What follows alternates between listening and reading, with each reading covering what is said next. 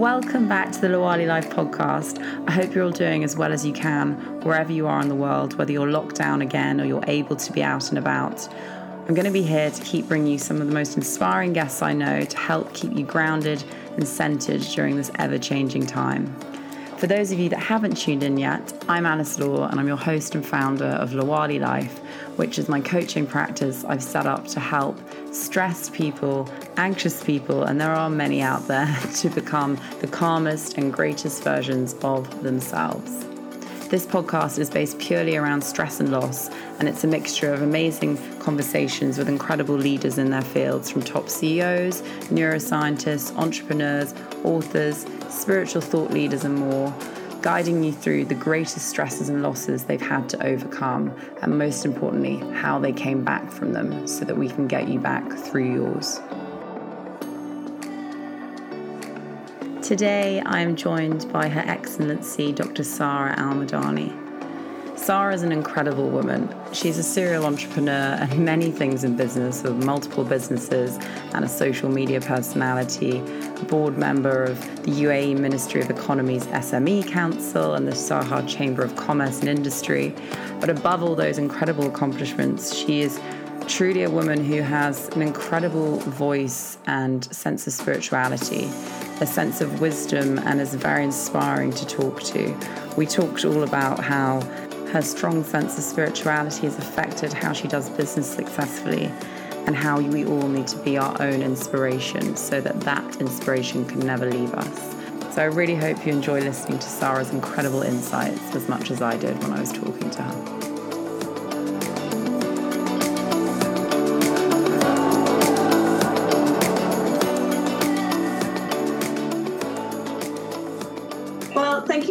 Much for joining us. Today we have Her Excellency Dr. Sarah Al Madani. It's so wonderful to have you here, Sarah. I mean, you are a serial entrepreneur in tech, fashion, all sorts, brand ambassador, a member of the board of the UAE Ministry of Economy's SME Council, and the Sharjah Chamber of Commerce and Industry. So, I mean, it's such a such an honor to have you, and also just so excited for this conversation. Thank you so much for having me. I'm so excited. I heard a lot about you and uh, I love what you stand for.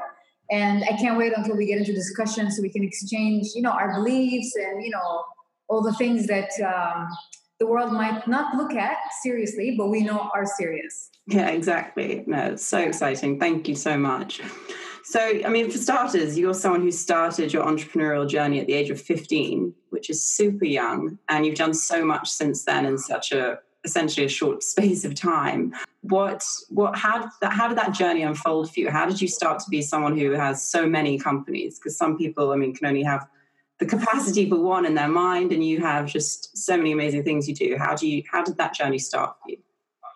So when basically just to like explain to you, when I was young, like in the age of uh, uh, four till ten, um, I don't remember much, but my father told me that I used to always um, do the weirdest things that are not related to my age. He said um, you would buy candy and recruit your older cousins to resell it for you, and you'd give them commission. Um, yeah, he said you used to massage us for money um, just to get what you want because every time you wanted something we told you no you have to get good grades you have to work hard and uh, to, to, like get them. And then i would always ask my dad when i was young why do i have to work hard to prove to you that i'm worth it? What if i know i'm worth it? Like i was a kid like i don't know what the hell i was thinking. So my dad my dad kind of felt that um, I, I stood out between my siblings and as a child and he knew that there was something special about me. And um, i think it's this entrepreneurial spirit. Everyone can be an entrepreneur but the spirit of entrepreneurship is something that you're born with. So he he's like i knew you were special and i knew you were going to give me a headache you're a troublemaker.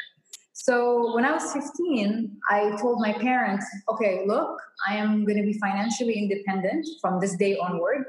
And imagine your daughter is a 15 year old telling you this. My parents just, you know, cracked up. My dad was laughing. He's like, oh, you know, let her go. She'll be back soon. He told my mom. But I've never been back ever since. So I told them I want to be financially independent and I want to open a company. They were like, fine, do whatever you want to do. And they and I, I heard them like whisper. Sometimes when I'm upstairs, I hear them whisper downstairs. They did not believe in the journey because I was young. So they were like, oh, she'll come back. She'll need some money. She wants to go shopping. She wants that. She'll come back. But I never did. And um, what I did in the meantime was I saved up my uh, basically my lunch money. I saved up my allowance. I started selling electronics uh, amongst people who live close to our house, friends, family. I started um, reselling objects and I even modeled for a while without telling my parents because as an Emirati woman, um, it's kind of against our culture, our culture to do it, especially at this age, you know? So I modeled for a while behind my parents' back. Um, I also did, uh, you know, these girls that do promotions in the malls where they give out products for free for trial. I've done that and I'm so proud, you know, and I'm not ashamed of my journey. There's no shame in the game. So I remember one day my mom's friend caught me and she took a picture of me and she sent it to my mom. And my mom was like, uh, Who's that? What is this girl doing? I was like, That wasn't me. Until this day, I'm like, It's not me. She's like, I know you. I gave birth to you. I know you. I was like, Whatever. so, yeah, I had a small amount of money, which was like 20,000 dirhams. It's nothing nowadays, but back then it was a lot of money. We are talking about 2000 um, 2002, 2002, 2001. So I took that money. Uh, there was a guy who's trying to get rid of his company, uh, his uh, fashion store, and he had a couple of employees, three.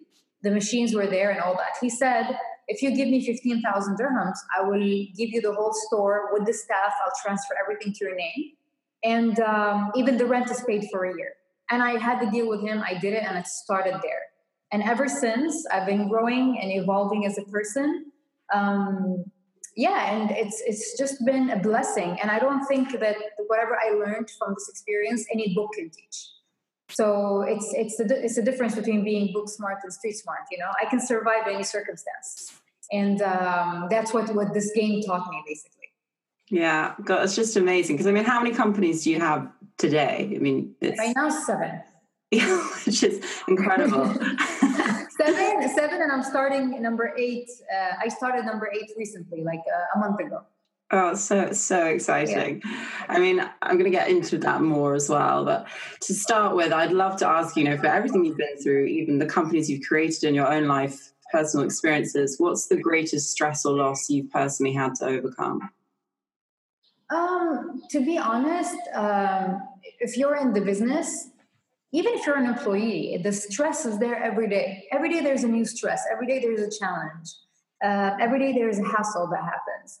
Um, definitely, um, one of the biggest stresses I had when I was young was being a woman at this age trying to do a business. Like they don't even issue license for kids in that age. You know what I mean?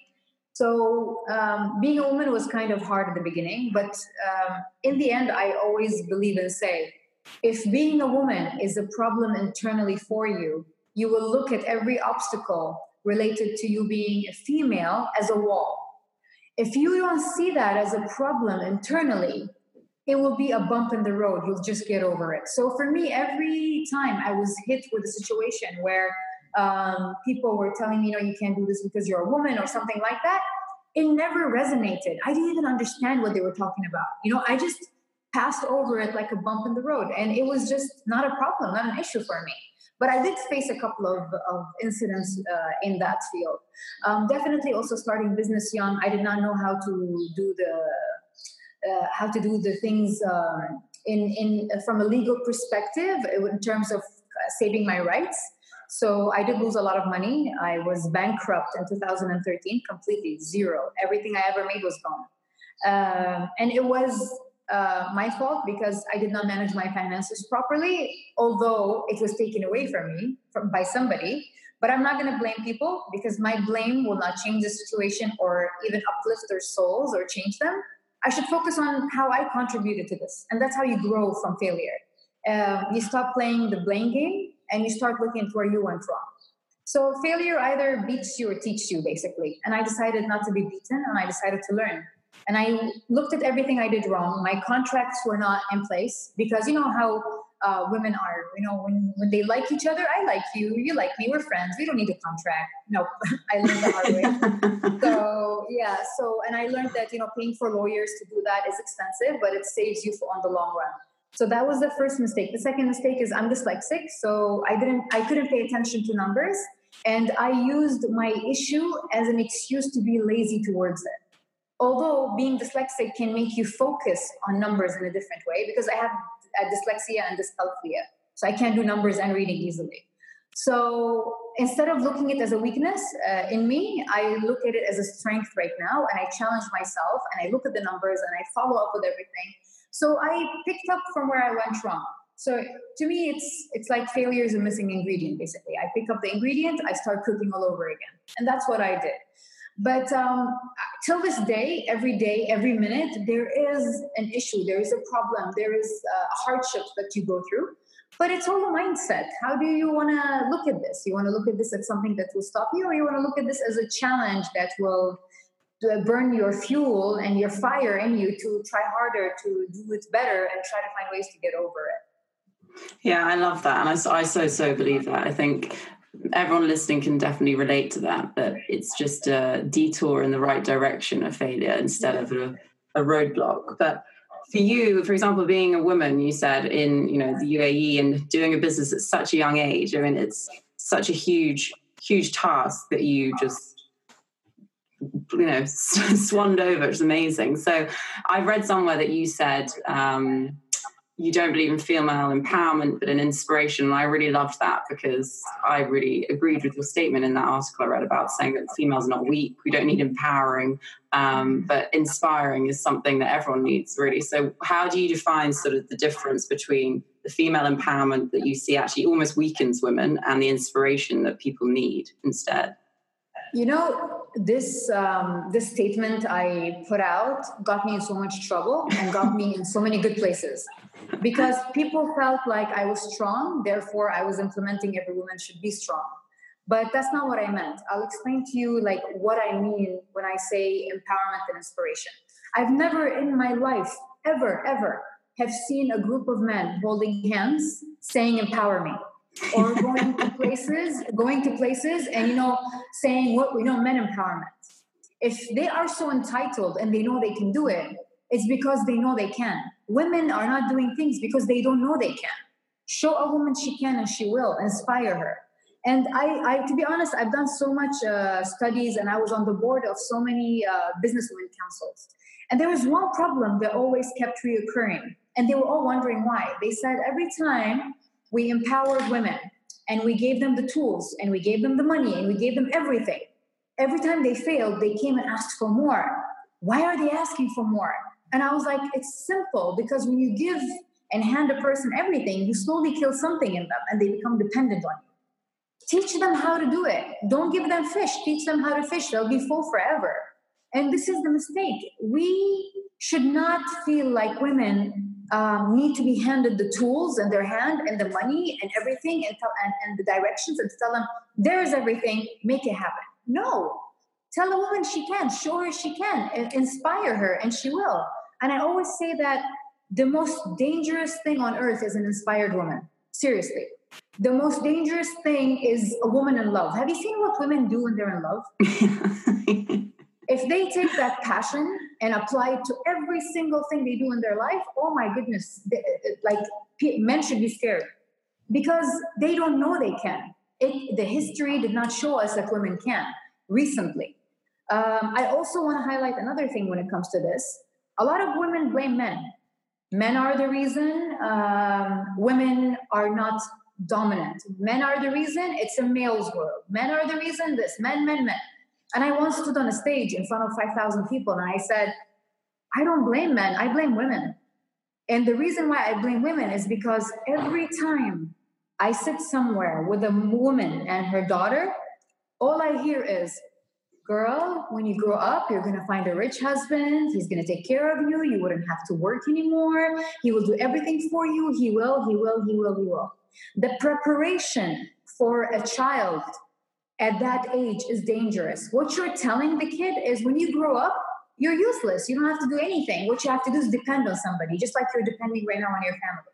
And you slowly break away something psychologically in that person and tell them that, you know what, you don't have to accomplish. It's a man's world. Men are going to do it for you. Men are the providers, men are all that. So women have a big, big hand in making this world a man's world. A big, big hand. And I always say, no school can fix this, no education system can fix this. It's at home. It starts at home. If it's um, if, if you know, I'll give you the simplest example. I was looking at my kids' books from school, and I was looking at some of the stories. He's in KG one, so he's like in kindergarten. And I opened the pages and I'm looking at the stories. Uh, Fatima is cooking. Um, Ahmed is helping his dad fix the car. Uh, Fatima is stitching with her mom. Ahmed is outside helping his dad cut the trees. What are, you know, there is no gender equality. What you're doing is limitation to the gender by showing them that men should do masculine things and females should do feminine things, and that's the right thing to do. And the child is a sponge when he's young. Their brains are a sponge, and they grow up believing that. And once they're old, when you try to change that in them, it's so hard because it's been implanted in them like a seed, and it's too late. The tree has grown in them.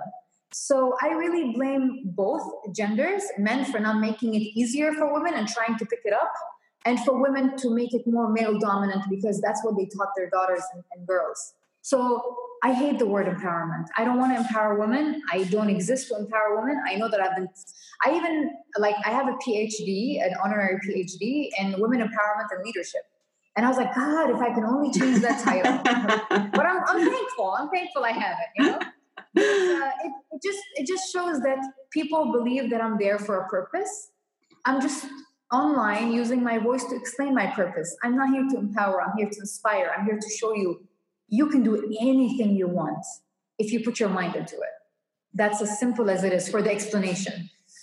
I love that. And actually, I was going to talk to you about purpose next. So I'm really glad you brought up purpose because I feel like you are someone who's definitely got your purpose figured out in your own self. And do you have a belief that your purpose is linked to any of the businesses you've done or that it's something outside of the businesses? I believe, um, no, my purpose has nothing to do with the businesses I do. Um, definitely, I am a person that thrives to be successful, and uh, uh, money is not a bad thing. We should all love money, and that's how we attract it. But money is a, a necessity, not a priority. That means I need it but I'm not gonna step over my ethics and my family and my loved ones and friends just to make money. It's it's not a priority. It's a necessity. So um, I three years ago uh, went on a self self discovery journey. Actually, almost four years ago, and to me it didn't make sense because first you think success is money until you make it, then you realize, oh my god, eh, I I don't feel successful. There's something missing. And then you start asking yourself these questions okay, why am I existing? If I'm existing just to be successful and to make money, how come none of that goes to the grave with me? Like, what, what, why, why am I here? What's my purpose? What, what's my message? I believe every single person has a message and they have to fulfill, and they will never realize what that message is uh, uh, until they um, uh, get clarity internally. So I, will, I asked myself so many questions, and then I slowly started uh, seeing myself uh, sitting alone and thinking, which is uh, AKA known as meditation as well. Meditation is not just about humming words and crossing your legs and all that.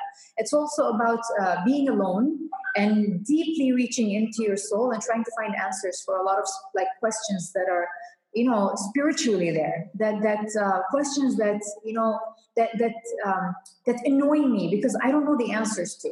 I know I know I know the answers to everything you're going to ask me, but that question I didn't have an answer to. And then I went on the self discovery journey. Of course, to, to go on this journey, I've lost people, I've lost friends. I always say I went on a on a on a life diet where I got rid of all the bad people in my life and I only had the healthy ones. So I went on a people's diet. Um, I preserved my energy. I did not mix with people who have negative energy. I had somehow uh, the freedom to think clearly. And then I kept on doing and practicing and practicing. I traveled alone uh, for, I remember I went to London uh, for like a week and I locked myself in an apartment and I just wanted to think. No TV, nothing. And I just wanted to be alone because we're so scared of being alone. But I was alone. I did nothing but grocery shopping and sat there and oh my god. And then i found out what my calling in life is. And uh, to some people it might be funny but to me this is what fulfills my soul. And um, I've, I've stood on so many international stages talking about it. And people some were amazed. Some were like oh whatever. Just you know just go make some money. And that's what, what life is about. What are you talking about? So my calling in life yeah i've had that so many times. So my calling in life is i believe that um, I was created um, to serve people. I was created to go through experiences in life and to teach people from them. I was created to endure pain and teach people about the feeling that, that I went through. So I believe I am here to uplift people and I'm here to teach, nurture, and I, I, I know it's my calling. And I've, I've practiced the law of attraction and I've realized that through that, you know, it's, it's a long topic, but I'll cut it short for you. I realized that true, I had a signs, I had signs all over that showed me that this was my calling in life. And for some reason, I would always bump into like the most negative people, the most people who have like the most issues in their lives, and God will throw them my way. And uh, or like for some people, you know, the universe. But God threw them my way, and I was like, okay, so I don't get it. I'm I'm a positive person. I practice law of attraction. I've attracted so many things in my life, and I've have it written. I, am writing a book about it, so I proved it all in my book, and I, I've I've gotten everything I've asked for. But why are these people uh, coming to me if I'm vibrating high? Why am I attracting people that are vibrating low? And then I realized my journey with these people is short.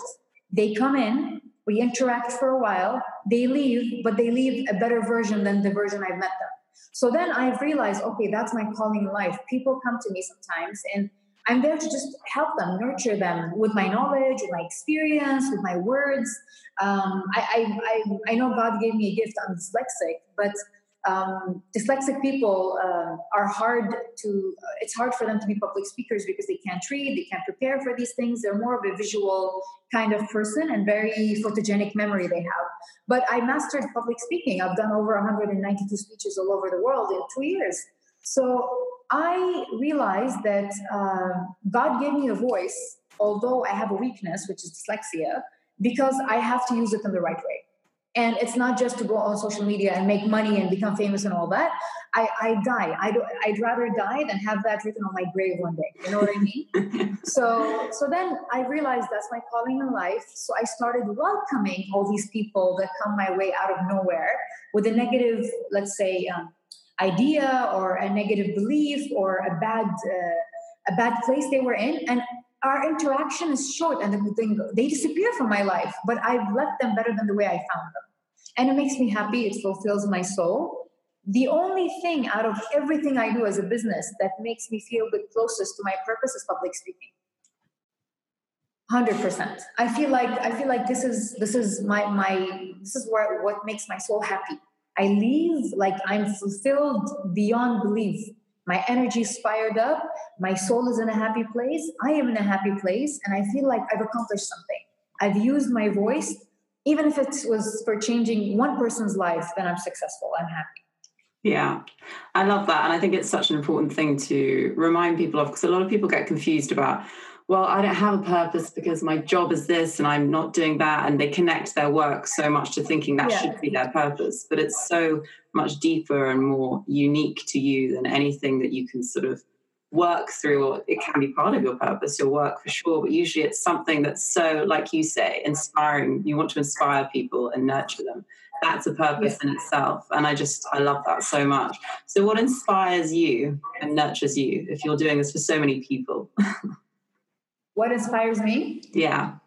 Um, to be honest, I've uh, trained myself for the past year um, to be my own source of inspiration and to be my own source of motivation. Because um, what people do a lot is they link their motivation and inspiration to either a location, a place, a person, or a, a, an individual. And what happens when that individual is gone? And what happens when you're not in that place or that location and all that? So I, I told myself, I was like, why am I um, putting, uh, and you know that motivation and inspiration moves the world. If you're not, if you don't have these two ingredients, you do nothing. You know, you can't get anywhere. So I was like, why am I uh, basing the core of what I do in life to people, things, and places? why don't I think of a way to motivate and inspire myself? And then I, I thought to myself, I was like, okay, I've been bankrupt. I was broke, beyond broke at a certain time in my life. I lost everything. Then I gained it all. Then I lost again, and I lost people and all that. The only person that was by my side and never left me was me. And the only person that will always be there for me is me. So self love is not a sin. It's not narciss- nar- narcissist to love yourself. You're not a narcissist. It's it's beautiful. And once you know the value of you, you realize that my God, I can inspire and motivate myself in so many ways. And a person who seeks uh, motivation and inspiration can find it in everything. If from the inside they are positive and they know how to evaluate things and they know their value, anything can motivate them. A, a, food dish can motivate me. You know what I mean? So it's it's all an internal job. Um, I even started when people ask me, "Who's your role model?" I say me, and then they go like, "Oh, look at her. She loves herself." No, being being a narcissist is loving you, but being uh, uh, uh, but self love is about loving you and others. So because when you love yourself, you reflect on others. You're happy. You're you're happy with others. It all shows. It's a chain reaction. So I started saying, I'm my own motivation. You should hear my story. And, and I'm my own role model. I can't believe I actually survived through all of this. And I'm still standing here, willing to take any risk, willing to fail again, and I'm never going to step back. And I've got my own back. So I, I, I love it. And people should start loving themselves more and appreciating themselves and appreciating how hard the journey is and who stood by your side. It was you. You never walked away. Yeah, I love that. And it's 100% true. And I think it's also, it's a really important thing for people to remember now because part of the problem with everyone in lockdown is, like you say, people are scared to be in their own company because they've spent so long having all the distractions yeah. around them from the outside world. So when they're forced to actually sit with themselves, a lot of people haven't done this for years, if ever. And what they yeah. see might not be what they want. But certainty is i really believe is found within like what you were saying. It's not found without which is why everyone's feeling so uncertain now because everything around us is outside has been crumbling around. But if you don't have certainty within then people are really going to struggle. So i love that you yeah. say that that your inspiration comes from yourself. I think it's such an important message for people so, moving on to a topic I've been wanting to talk to you about for ages spirituality. What does spirituality personally mean to you? Because it means something different to everyone, which is why I love it. So, what does spirituality mean to you? Spirituality is um, like based on my own uh, my own thinking, my own belief, and all that. Is basically how uh, the bridge between you and your soul and and your creator. Basically, that's spirituality and it's not in how you practice it. It's not in in it's beyond practice. It's a connection that is built internally that bonds the three the creator your soul and you. That, that's that's me what spirituality is you know? And th- this is and i always um like my my question always to myself is like okay am i a body with a soul or a soul with a body you know um, what, what, who am I? Am I this body or am I what's in this body? That's unseen. That doesn't have like uh, uh, that you, you can't even touch. You can't even see. And if there is something that exists inside of me, which I, which of course is my soul, how do I connect to it? How do I speak to it? Because I, I do believe we go in wars between ourselves internally of should I do this? Should I not? You have this conversation with yourself always, and I always ask myself, am I speaking to myself or am I speaking to my soul? Like, what's happening?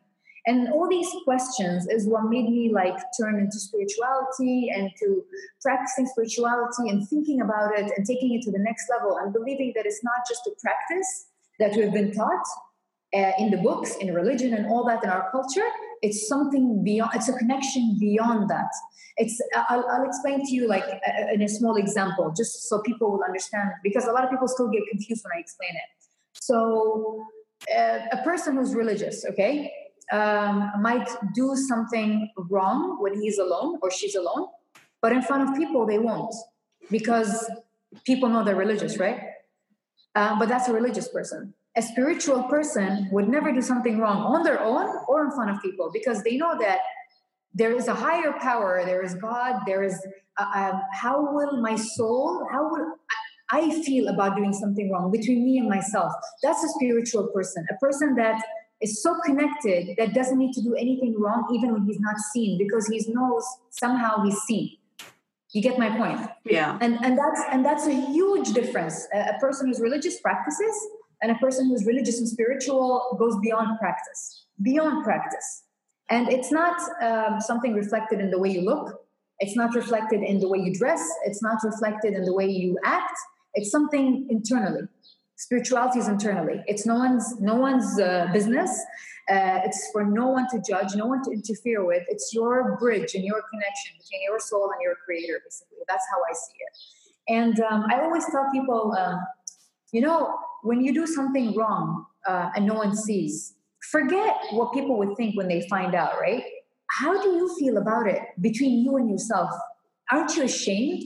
Like, I care about what I think of me more than what I care about what, pe- what people think of me.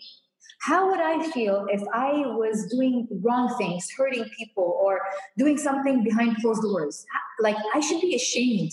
There is not one person in the room right now. There's two. There is you, and there's a soul, and there's a God. Like, how, how do you aren't you ashamed from from doing something wrong in, behind closed doors?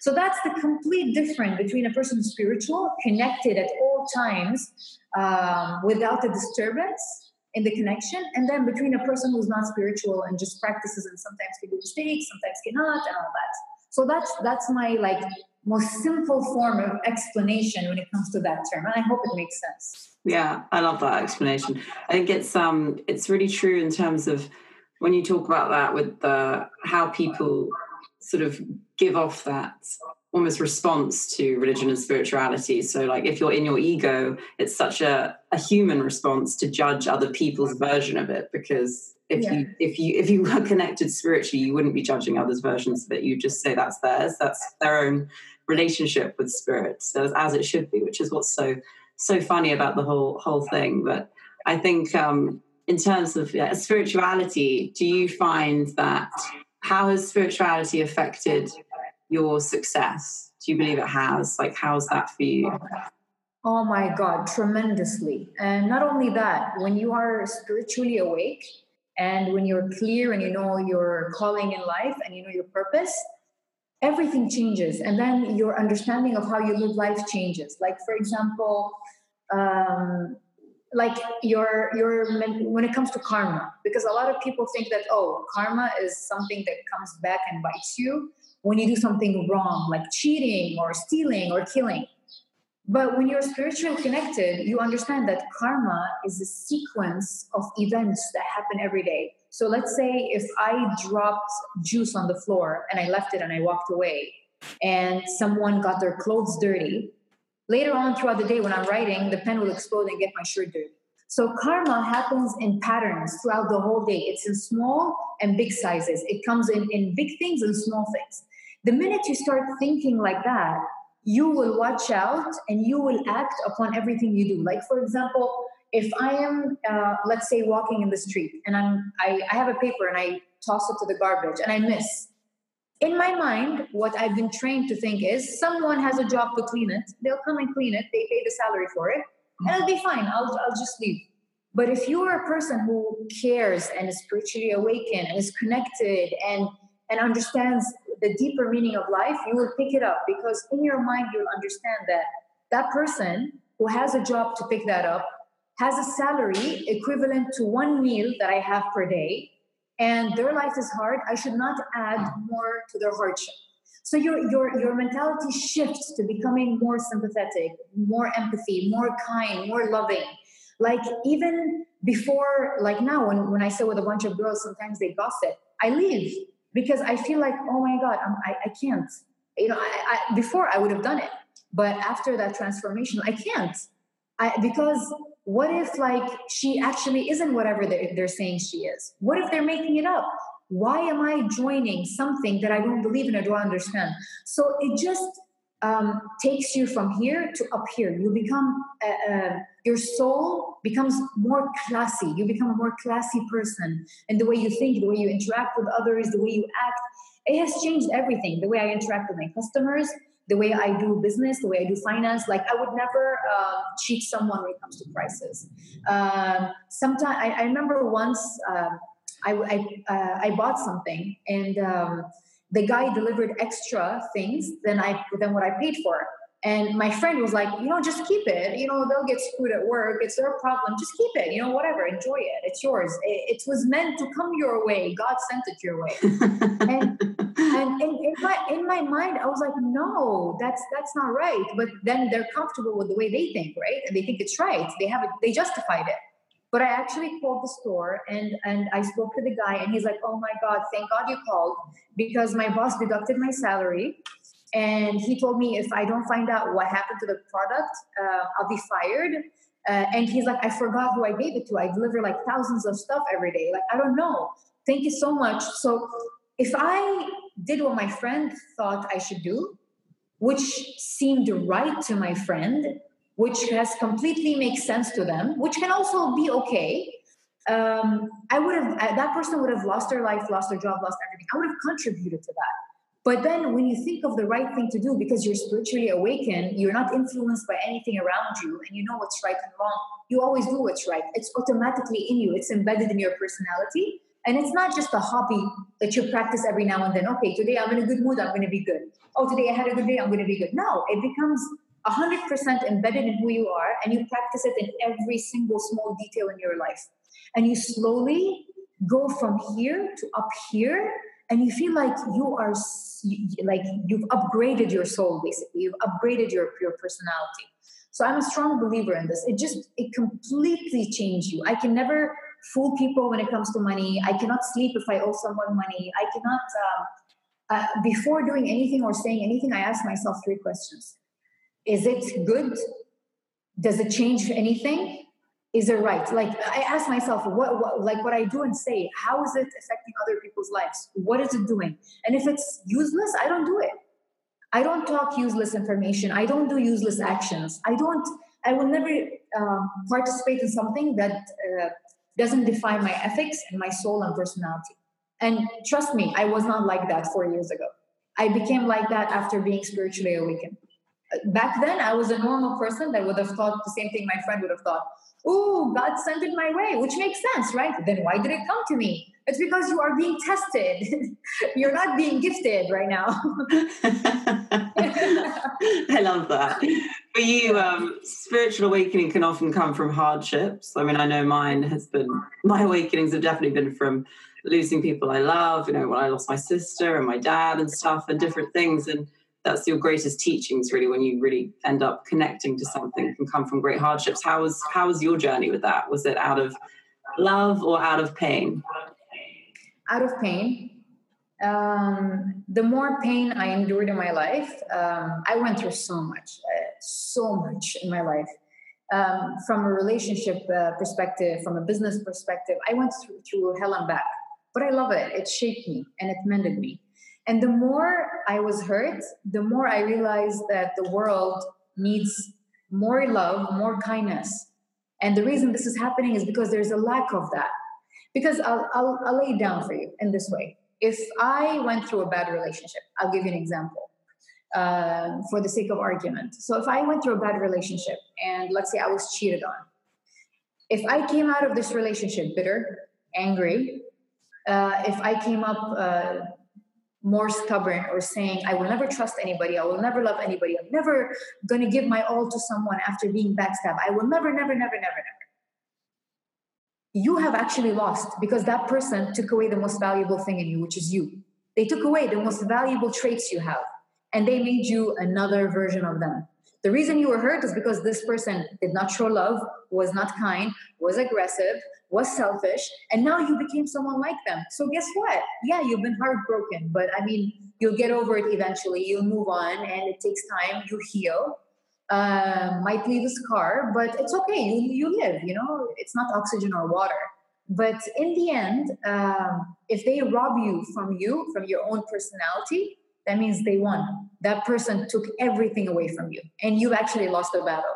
So I every time I was hurt or let down or broken by a situation, a person or uh, let's say a, a business or a venture or anything, I always looked back and I said, you know what? I'm going to be more loving. I'm going to be more kind. I believe that maybe uh, by having this positive attitude, I would impact people to change and be more positive. And um, if it and if I end up being hurt again because of that, I'd rather be vulnerable than be uh, a person who's aggressive and mean and all that. And I believe in vulnerability comes so much beauty. You know, there's so much beauty in that. So yeah, I mean, it, it came from it came from hardship, and uh, I love everything. And if you could give me a magic stick right now that can take me back in time and make me undo things in my life, I would never change a bit of it because one single change would not make me sitting right here in front of you talking to you. I would have taken a different path. And I'm thankful, I'm happy. And um, yeah, and the lesson was definitely positive. And I know it's hard for a lot of people to come out positive, but it's a mindset. I swear to God. It's how you train your brain to accept things and to look at things. And I always say, if you can't change a situation, change the way you look at it. That's it. And life becomes so simple, so easy. Yeah, that's one of my favorite sayings from um, Dr. Wayne Dyer. When you change the way you look at things, the things you look at change. Yeah. It's just exactly. everything to go by. It really is. I mean, it's like we were saying. It. I believe that in terms of um, people can find it very hard to see past the pain of the situation and, and try to change into that mindset. And someone asked me the other day, they were like, well, you know, do you not wish, obviously, like your sister and your dad were still here? And I was like, do I wish they were here every single day? But do I know that some of the good things I now am are because they are not here? Yes. So it's kind of, it's that tricky, it's part of the journey. And everyone has these extreme, things thrown at them in life. But if you can find a way to make them work for you and to bring out the best in you in the end, then you, you win, don't you? And everything's for something. No, I, I, love you said that because I believe that um, also part of being spiritually awakened is that um, you understand that whatever happens to you in life is not to hurt you. Um, God doesn't hate anybody. Everything is done to mend you and bend you. And it's known and it's written that you can survive whatever comes your way and you're strong enough to endure it. So when you believe in this, you take nothing personal. Anything that happens personal. And you know that once the door shuts, there's a window. It might not open today, not tomorrow, but it will open soon. Everything makes sense, sense eventually. Um, after you go through hardship, you realize, oh my God, this happened. I lost my job because this other job came a month later. If I had my job, I would have been traveling and I wouldn't have seen that job come. So everything is a chain reaction. Everything happens for a reason. But to talk about death as well, when you're spiritually awake, you understand that death is not life interrupted, it's life complete. And the minute you understand that, you even love the journey of death because it's part of living. And that person has served their purpose, they've done what they have to do, and it's, it's, it's time for them to leave. And you know, and you wish and you hope they're in a better place. You know what I mean? Yeah. So uh, even the way I looked at death completely changed. And I, I come from my religion is Islam, and I've always didn't understand why in in the Quran it says that um, when someone dies, you can cry and like mourn and, and like pull your hair out, do whatever you want for three days only. After that, you have to stop. You're not allowed to do it. I never understood, but then I realized that, oh my God, um, it makes sense because the more we are like lingering or holding on to the thought of someone being here and hoping and wishing they're here, their energy gets stuck here and and you know what I mean. They're they're they're and they're they're not at ease because you are like it's law of attraction. Your, their energy is stuck here. You have to release the person. You have to let it go, and death is just a process. And in my religion, now I understand because cry for three days, do whatever you want, but after that, you need to understand that this is a process of life, and that death is not life interrupted; it's life complete. And if that person was alive, it might not have been for their own good favor or it was not meant for them to be. So they might endure hardship in life. They might uh, destroy opportunities for others. They might destroy opportunities for themselves. But this was a complete journey from day one, written in the books. You know what I mean? So it just it made sense because I used to cry for like months and months and cry and hope and. But then I, I, I asked myself, why does it say three days? I don't get it. Well, what, I'm human. I'm, I'm, a, I'm a person with a soul, with a brain. I have emotions. And why am I supposed to only cry for three days? But then it makes sense. They have it's they have they're they're gone to a better place. It's as simple as that.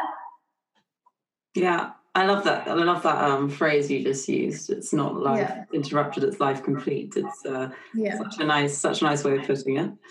Um, oh, Sarah, it's been so amazing talking to you. But to finish, I love to ask you just two things. I love asking people at the end. What is um, one book that's changed your life more than anything? And also, what is one intention you like to live by that keeps you motivated? a book so just like to lay it down low i it's very hard for me to read for a long time so and even like when you're dyslexic your attention span you it, it's interrupted um, so but i'll tell you a book that really really really like um, like opened my eyes to so many things. Oh my god, I can't remember even remember the name. This this is what happens when you're dyslexic. you remember pictures of the books, images, and not names. But uh, it was I think it was called um, the, something the power of your subconscious mind, something like that. Probably it was a blue book, I think. Something like that. It basically teaches you how to be spiritually awakened and to understand that. Was it the power um, of now? Eckhart Tolle. I don't know. He's wonderful. He was he wrote a book like that called The Power of Now about um it was blue, which is what I just said when you said. I, then I, th- I think it is, it is that. It's yeah. a blue color. Yeah, yeah, yeah. It is that. So th- that book really opened up my eyes. But um, I've, I've, to be honest, um, I advise everyone to to research, and I do a lot of research about these things. I read a lot of. Uh, uh, people's ideas about it and that's how you grow your mind grows you know and thank God Google is there. It just has so much information there. But uh, if we are talking about the same book, it's a blue colored book. And it talks about the power of your subconscious mind and how you can control situations and things in life and how your brain is a tool. Then that is the right book. But um, what was the second question you asked me? What's one intention or mantra or you know statement that you like to live by that keeps you on track? Um, uh, my my favorite mantra is basically what you're looking for is looking for you. I love that. If you, yeah, if you put your mind and you set it, uh, you'll get it. And just like magnets, if you are set in the right direction towards what you want and you're not distracted by negativity or distracted by uh, emotions that are unnecessary you redirect yourself towards that thing and you will attract it so it's it's just it's just physics you know if people don't want to believe in it from a spiritual perspective it's physics but um, also what i my my my one thing in life when people ask me sarah what do you want from life? Uh, i never want to be forgotten. And that's why whenever i do anything whether it's small or big and i accept to do something i do it 100% from my heart and soul and that's how people never forget you. When you, you dedicate your heart and soul 100% towards doing things people will never forget you. I just don't want to be forgotten and um, that's that's what I thrive and I live for, and that's why my self branding um, is is is done in a certain way that if you ask people about me, they always have something good to say. And even if I do something bad and you tell them, they will not believe you because the branding has been done in such a good way and practice. yeah, so, so yeah, it's it's just it's just that you know, it's nothing else. Um, and when I'm gone, I just want to be remembered. That's it for the good things I've done. Yeah, I love that. Leaving the world a better place. Well, you certainly seem to do that and are all sort of heart and soul. So thank you so much for taking the time to come on the podcast today. It's been so wonderful having you. It's my pleasure. Thank you so much for having me. You're such an amazing soul, sweetheart. Thank oh, you. thank you.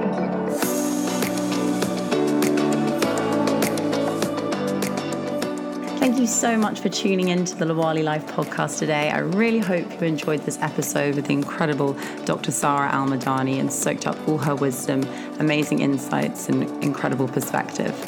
If you are enjoying the episodes, then please click download and subscribe so I can continue to bring you more incredible guests like her from around the world and help you through your own stresses and losses and keep you motivated and inspired.